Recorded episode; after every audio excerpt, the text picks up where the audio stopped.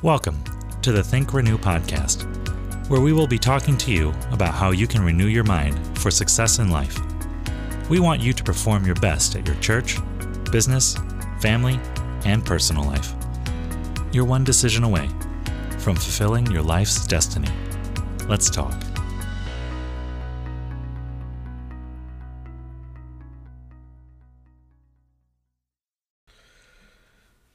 Thank you for joining Think Renew podcast. This is John Wilbanks. I am your host, and I'm excited to be back with you with my wife, Sally Wilbanks. Hello.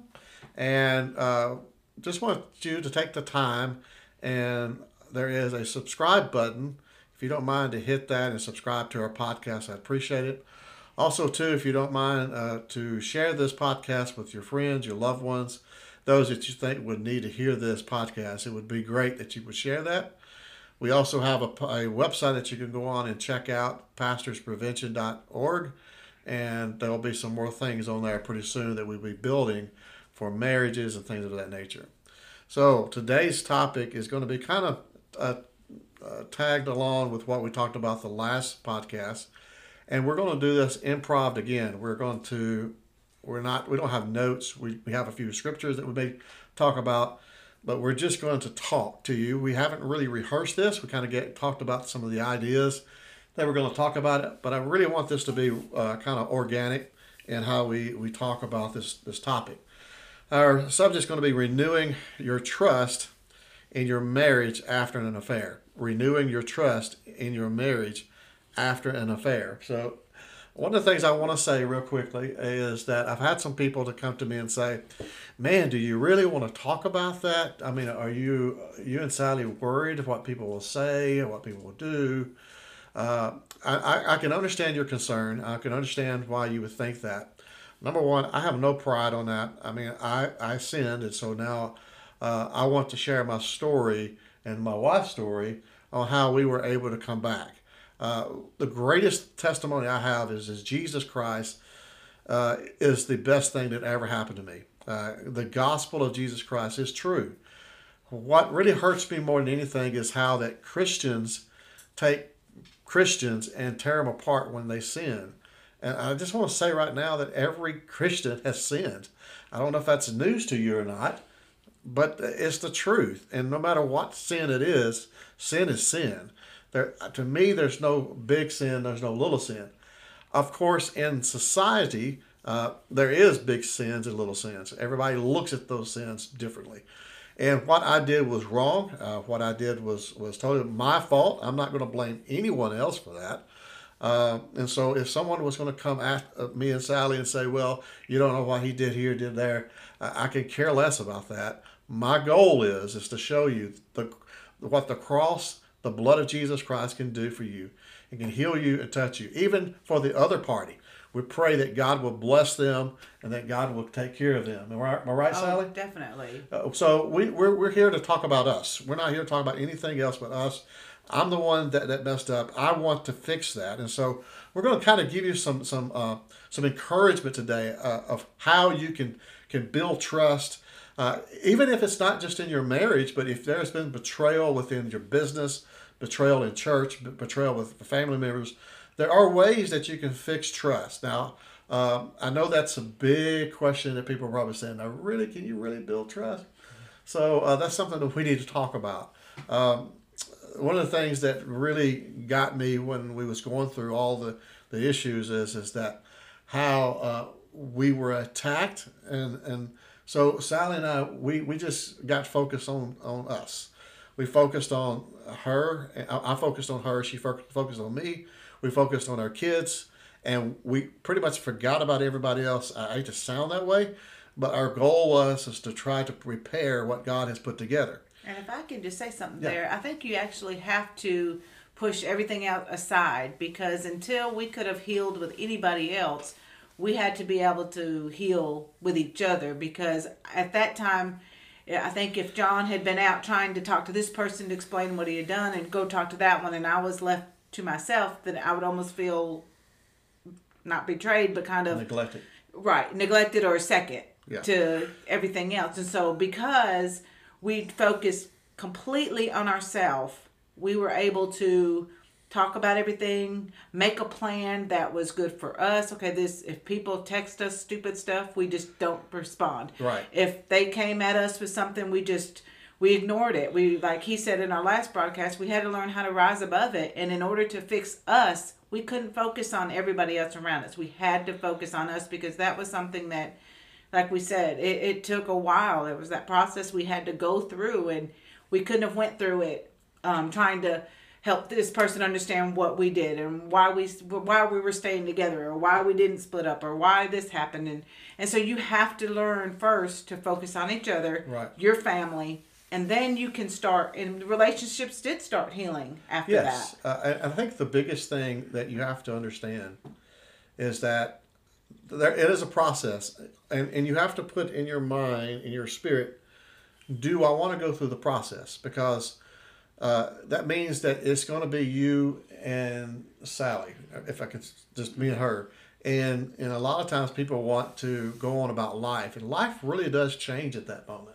Am I right? Oh, yes. It changed for us. Everybody else's life went normal. But it changed. We had a new life. Yeah, we had a new life. And we were trying to get our lives back together. And it was not a pretty picture. Building trust is not something that's just, it's a A through Z plan. It's almost a day-to-day situation. Talking and dealing with the issues. And sometimes I didn't like some of the things I do. So let me just read a scripture to you, and then we're going to dive into this. The scripture says in 1 Corinthians 13 and 7, I use this scripture a lot of times when I'm doing marriage ceremonies. It is, love bears all things, believes all things, hopes all things, endures all things. So during this whole process, our love was an enduring love. Was it fun sometimes? No. I did not have fun. I got to be honest with you. It was a tough, tough road. But our goal was to fix our marriage. Our goal was to get back to where God wanted us to be. And so when we set our foot out to do it, then my goal was I wanted to build that trust back with my wife. And what does that look like? So again, we read books, we had counselors, we had pastors in our life who we talked to. I talked to more than she did, because I had stuff in my life I had to fix. And so that meant I needed to be accountable to people so that we can be able to work through our issues. Right. So Sally, tell me when I say building trust back, what does that mean? Well, for me, it's a lot of... this was my way. And before we really get into this, we have to also say that the way we dealt with it, the whole infidelity thing, may not be the way that you deal with it. This is our story. This is how we had to deal with it. And if I can add to that, we had other stories that we looked at and other books that we read, and we took examples, but we didn't do exactly the way they did it. We took examples that would fit our situation to help us restore. This is not something that was a cookie cutter situation. No. You have to put it together the way you are. It's our personalities are different. Yeah. Our way of doing things may be different from this person. The actual infidelity itself might have been different, where ours was a one-person thing, where somebody might be dealing with habitual adultery. So it's not, like we said, this is just our story, and we really hope it helps and gives you ideas of how to handle yours. So when that being said, the trust issue for me was, I come from my mom, who is a very tough lady, and so it was always, like I said before, you deal with what you're handed, you deal with it, and then you move on. You don't just hold on to it forever and ever. You have to deal with it. So that's this way I did with this trust issue. My trust was, okay, I'm going to trust you again until you give me a reason not to. So the way for me was, I need all your passwords to your phone. I need all the passwords to your computer. I need to know where you are pretty much every second of the day. I need, when I have questions, I need you to answer truthfully, because if it ever comes back up where it was a different answer than what you gave me, then that puts that trust back down. So I hear a lot of people say, well, it took me a long time to trust again. And like I said, for me, it was, you have my total trust again until you do something that knocks it back down. So it wasn't like I started out at 0 and he had to build up to 100. Mine was, okay, you got this 100% back, but the minute you do something wrong, it's going to go down. And then each time we would have to, I don't know why I was that way, but that's just the way it was. And so, and there were a few times, not that he did anything on purpose, but, you know, just for me, it was like, okay, like we said in the last podcast, you know, our counselor told us, you know, you're going to ask him a question, and this time he might answer it this way. The next time he's going to answer it that way. It's going to be the same answer, but it's going to be in two different ways. And so that kind of would be like, well, that ain't what you said last time. And so trust, and I love the name of our broadcast because it makes it so much clearer now, is the Think Renewed. And because everything you do is a decision. I had to decide to forgive him. First, I had to decide to take him back. Then, or not even, I never let him go, but I had to decide to stay in the marriage. Second was I had to decide to forgive him. Third, I have to decide to trust him. Whether I like it or not, I'm choosing to stay with him. So why would I want to live in a marriage that I don't ever trust him again? So I had to work on that. And he did excellent. Everything I asked him to do, he did it. I know he probably didn't want to do it. I know there's things that I probably asked of him that he was like, that's just crazy. But he did it. And that built our trust back more than anything, is him doing the crazy things that I asked him to do. I don't really think they were crazy things. I think that they were things that made her feel like trust was being built back. Because every person, like she said, is different. For me, on how I dealt with things is okay, I didn't, you got to understand, and I may need to do a podcast on this, I didn't really want to sin. I didn't plan it, but it all happened, and I'm not saying I just fell into it. It was my fault. But I wanted to fix this because I didn't want to lose my wife.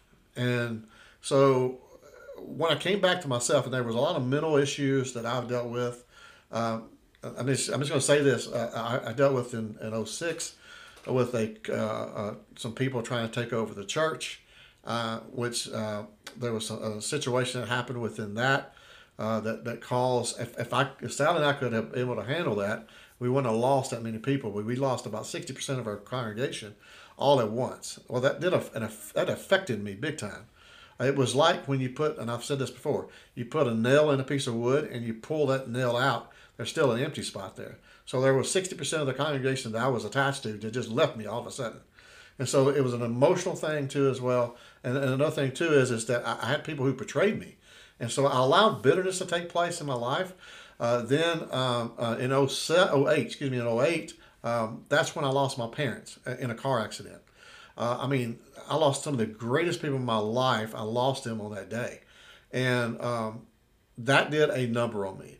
So if you go back and study anything about people's lives, sometimes the reason why they go through whatever they go through, whether it be embezzling, robbing, stealing, whatever it may be, adultery, whatever it may be, sometimes you go back, you see where all that starts at. And so I really feel like there was some bitterness, there was some just some issues there that I had not dealt with openly with anyone. I just let it build up. And so I was in an escape mode. And so when I escaped into the wrong things. I found other people to talk to when I should have been talking to my wife. I should have been allowing her into my heart. I should have been allowing her to talk to me.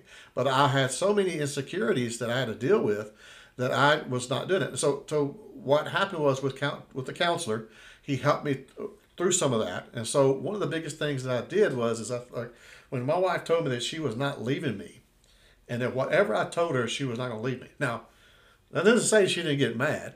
I mean, oh no, it's not saying, and I'm not laughing about that. What I'm saying is, now we look back at it and we can talk about it without crying. We can talk about not getting emotional.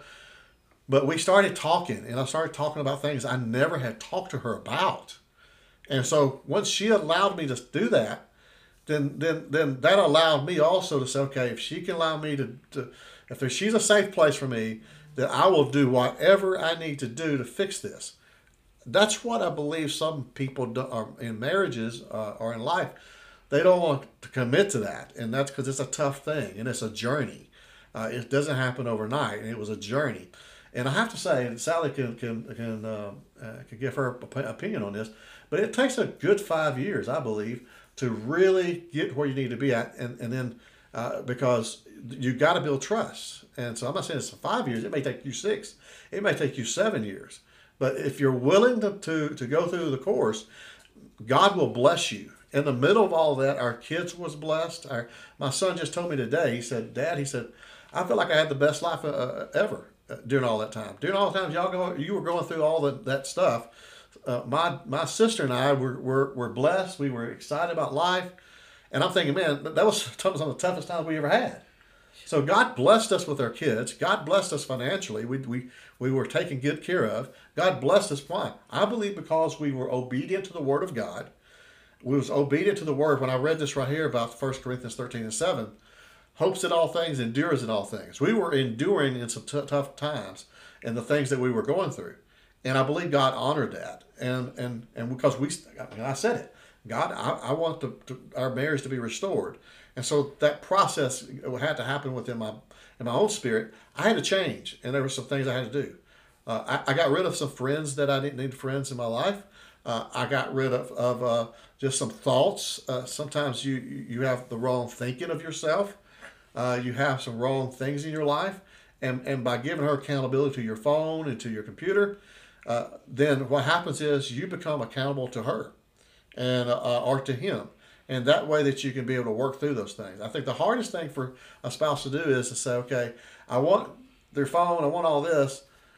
And then once they see something in there that they don't like, then they want to just give up. No, that's the time you need to talk. So. Exactly. The communication is very important. And like we said, it takes time to go through that. But, when it first happened, I would go through his computer, his emails, at least once a day, if not more. But as the months went on, it might be where I would only have to do it, not even have to, I would just do it because even though a lot of times I didn't want to, but I just wanted him to know, hey, she is going to check. So I need to be careful what I do. Not to say that he was going to do anything, but I wanted him, when I said, look, I'm going to be checking your phone. I wanted him to know, okay, she is going to be checking my stuff. And so eventually it would get to where it'd be once or twice, every other day. Well, then it got to where, it's only once a week. Well, then it would be, okay, it's only once every 2 weeks. So it does eventually, as long as I didn't find anything, which I hardly ever did. When he said he was, he always did what he said he was going to do. As the time went on, I didn't have to check it as much. Now, do I do it now? And it's 10 years later, I do. So it might be once every 6 months. But I will if I think, I just want him to know that I'm still looking. And he has every right to do mine. He knows all my stuff. And that's just when you have to be where everything is laid on the line. And, and we've heard of some marriages where, like, the person that committed the sin was like, you know what, God's forgiven me, I'm done, so now you can't ask me no more questions. Okay, you may be forgiven, and what you may be, but the person, the victim, the one that you cheated on, is still having to deal with all this. They're dealing with the insecurity of why wasn't I good enough? What was wrong with me? Why did you do that to me? Why wasn't I enough for you? All those insecurities, and when you're pushing them away, going, you know what? I'm forgiven. God's forgiven me. I'm moving on. Let's get our ministry going. Let's get our life back going. It's not that easy for the one who was cheated on, and so you have to be willing to eat crow, as John said last time, and go, you know what, yes, I'm the one that failed her or him, because it can be both sides. I'm the one that did it. So now, like he said, I love her. I want my marriage to work, so I'm going to do whatever it takes. If she asks me to stand on my head for 15 minutes to prove that I love her, then that's what I'll do. And so it's building that trust is not just doing it because whatever, it's just because you want that other person to go, you know what, I love you enough that if you need to check my phone every 5 minutes, then I'm going to let you check my phone. Or I think that another thing too is on my part of it was, and I think if I can help anybody out, is that you have to let go of your ego. You have to let go of your pride. It's okay, I've got to deal with this. One of the things that we do sometimes as a human being, we want to act like that, okay, I've been forgiven, let's move on. In reality, you need to deal with some of the issues that's in your heart, because whatever got you there is still there. And so that got you where you were, you've got to deal with those issues. And so one of the things I did is I talked to my pastor. I would talk to, have lunch with him. I had another pastor friend that I talked with. I had a best friend here in town that I talked to that was very confidential in the things that we talked about. And so one of the things that I want you to understand is that, you know, for better or for worse means for better or for worse. And so we were at our worst at that point. So it got better as we went along, but I wanted to build that trust. Was it always easy? No. But I wanted to do it, and I wanted to prove to her that I loved her. And so what you would have to do, this is just me talking to you, you got to let them know. You got to affirm them. You got to let them know, because at first they don't believe you. They don't believe you when you say you love them. They don't. I'm just going to be real with you. They don't believe when you say, "Well, you're beautiful," or you look great in that outfit today," because you have betrayed them, and so they may come back at you and say, "No, you don't really believe that. You're just saying that." But you have to keep doing that, because repetition is very good, because it will get in her spirit, in her mind, that wait a minute, he does believe that, because or he wouldn't be telling me this every day. And so you have to affirm, even when they come back to you and say, "Why did you do this?" or "What happened there?" And then you got to confirm to them that, hey, regardless of what happened, I love you. Regardless, I'm sorry that I did that, but this is what I'm doing now. I'm here with you. I'm not going to leave. I'm here. I'm just kind of giving an example of what you have to do. Because I believe that in every marriage, there is a certain level of betrayal within every marriage. And somehow you've broke some trust, and some not in every marriage. I wouldn't say every marriage, but there is. I'm pretty sure there's some. Even if it's a minor thing, you got to be willing to have to take the crow, as I say, and eat it, and say, okay, let's fix this. And we got where we are better at communication than we've ever been. Oh, okay. I think the biggest thing is that we lost the ego, the pride, the high school mentality, where that we had to treat each other like a high school kid. Come on now, everybody in here knows that we want to fuss about everything. So you got to kind of get rid of those things. We talk about our finances more now than we've ever in our lives.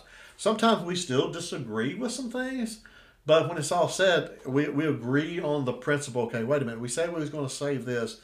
Let's do that. Okay, we said we was going to do this. And so we've learned how to work through those issues. Am I right on that? How would you say that? You probably say it better than I can on that. Oh, well, you said it perfectly, because that's what you do. The communication, and we'll say it through every broadcast we've ever done in a marriage, communication is the top key. And like he said, is just being honest. It's not about just saying what you want the other person to hear or what you think they want you to say. You have to say how you feel. You have every right to your feelings, just like he has every right to their feelings. But you have to learn how to come together. Let's just do an example of that. Oh, Lord. I just put it on the spot here. So we got about another 7 more minutes here to talk to you. So let's just make an example. Okay. Give me an example of something. Oh, okay. And she'll love this one here. She doesn't like it that I'm late. Oh, my Talk goodness. About that. Late to everything. Everything you ask anybody, he's late. And I'm early to work, early for any doctor's appointments, early for my kids, or even like, Mom, we still got 30 minutes. I don't care. Get in the car. Let's go. I think she gets that from my dad. My dad was always early for everything, too. He was. And her and my dad just went right along together on that part. So what did we do about that? How do we fix that? Well, we discussed it. Yeah. And we were like, okay, it makes me, like when you're late all the time, I don't like to be late because it makes me feel like wherever we're going is not an important part of our life. And if I'm going to church, or if I'm going to whatever, then it's almost like you're disrespecting them by walking in late, in my eyes. That's the way I always viewed it, where he was like, hey, what is that? Show up late. make an entrance or whatever. Yeah. So it's... And let me just say something. And so I could get mad about that. I could say, well, you know, I'm going to do whatever I want to do, and I could say that's just my prerogative, whatever I want to do. But no, we've learned that we have to adapt to that situation. It's okay. Let me fix that. Okay, you don't like to be late, so when I'm with you, we're not going to be late. But now, if I'm by myself, I might be just a little late. Right. But as long as I'm with her, I want to try my best to accommodate her on that. Now my situation was going out to eat. There were certain places she just would not go out to eat. Am I right? I'm a very picky eater, and so there's stuff I just didn't want to try, and he will eat anything. So if he wanted to go Chinese, if he wanted to go to a Vietnamese restaurant. Vietnamese, yeah. And all that, I was like, babe, is there anything I can eat there? They're like, chicken. There's always chicken. Yeah. So now I like surprise him, and I'll be like, you know what, let's go try out this new place. He's like, really? Yeah, so I mean, that made my day. I mean, I know some of this may sound simple to you, but it's really not simple. It helps you to get your... build that communication up. So I challenge you as a married couple, or if you're dating someone, to begin to talk to them about that. Say, hey, what is it that you don't like about me? Now, don't get ugly with everybody, but just begin to start that communication. And so, you know, there were certain things that I would like for her to do, and we talk about that now. And she's the same way with me. So trust is definitely an issue. And I'll say this and then be quiet.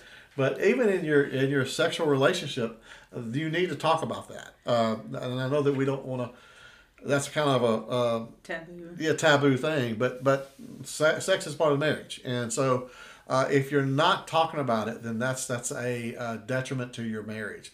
So those are issues that you need to talk about too, as well. That's the way the enemy can come in. The enemy can come in and steal. Yes. Those needs, which is that book we were talking about, His Needs, Her Needs.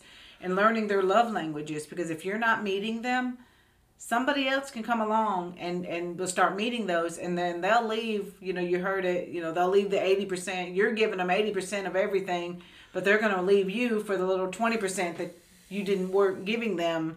But to them, that's an important part. So you have to learn their love languages, and where I failed in that is my love language is touch. And so I thought, okay, you know, I had to touch John, to meet his needs, which in reality, I was just doing my needs on him so that he would return it.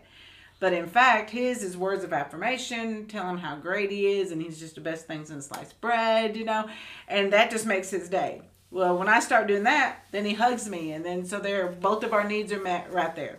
And so that's how you do it. And it was one more thing I wanted to say on trust, because I've kind of forgot it before, was... It was like this renewed thing, renewing your mind. I had to learn, because even now, every now and then, there will be a thought that comes into my brain like, you know, what if he does it again? And I just have to say, you know what? If he does it again, it's on him. I can't say, you know, we'd end up together if he was to ever do that. I don't know. I said, but you know what? I'm not his police. I can't chase him around making sure he's not doing anything. I'm like, he's accountable to me. He'll do what he, you know... Right. We put those things up. Right. But I cannot go every day thinking, what if he cheats on me again? What if he cheats on me again? What if he cheats on me again? Because I can't. I don't want to go there. I don't want to think about it. And so, you know, I have to say, God, that is between you and him. If he does it, that's on him. But I'm choosing, he hasn't given me any reason to think it. So I have to start talking to the enemy. Get thee behind me, because that is nothing but a bald-faced lie. You're trying to destroy my thoughts. And that's where we go, just like we did last week on... You know, when the enemy comes in, you start thinking on good things. And so I start thinking that, you know, November 22nd is not the day, oh my God, we almost lost our marriage. November 22nd is the day that our marriage got renewed. And I will always be forever grateful for that day now. The day that our marriage was renewed was a day of new beginnings for our life. And there was hope for our life. And I just want to just encourage you that restoration is real. It's a process. It's not easy. It's not perfect. But once you start the process of restoration, it will begin to work. And we have seen it work in our lives over the past 10 years. Our finances are doing much better. Our kids are doing great. Do we have issues every now and then? Yes, but we're able to handle those issues now because of communication and because of trust that we built between each other. So we just want to take the time here just to let you know that if you need any help, any resources to get you back on track in your marriage, in your life, just let us know. pastorsprevention@gmail.com or jwmgroup@gmail.com. You can check out our website at pastorsprevention.org and get a hold of us. We're here to help you in any way we can. And we want you to know that we love you and you can be restored, marriage, life, whatever it may be, through Jesus Christ. I'm telling you, God has helped us to be what we are today. And I believe the message that we have to give to you is going to help you in the long run. So this little 30-minute time frame is just a little bit of tidbit of what we can help you with. I'm hoping that you can take this and apply it to your life. Sally, would you like to end something real quickly here before I... Yes, we just believe all marriages can be restored if you're willing to go through the process. It's a process. If you can endure the process, then you can see the gift that God gives you, which is life. And life is truly worth living. And if you can endure all things through Christ, I promise you, God can renew your life. Amen? All right, we'll see you next podcast. Have a great day, a great week, and a great year. Thank you for listening to Think Renew Podcast. We hope this podcast has been encouraging to you. Please visit our website at pastorsprevention.com for more information. If you have any questions or comments, you can email us at pastorsprevention@gmail.com.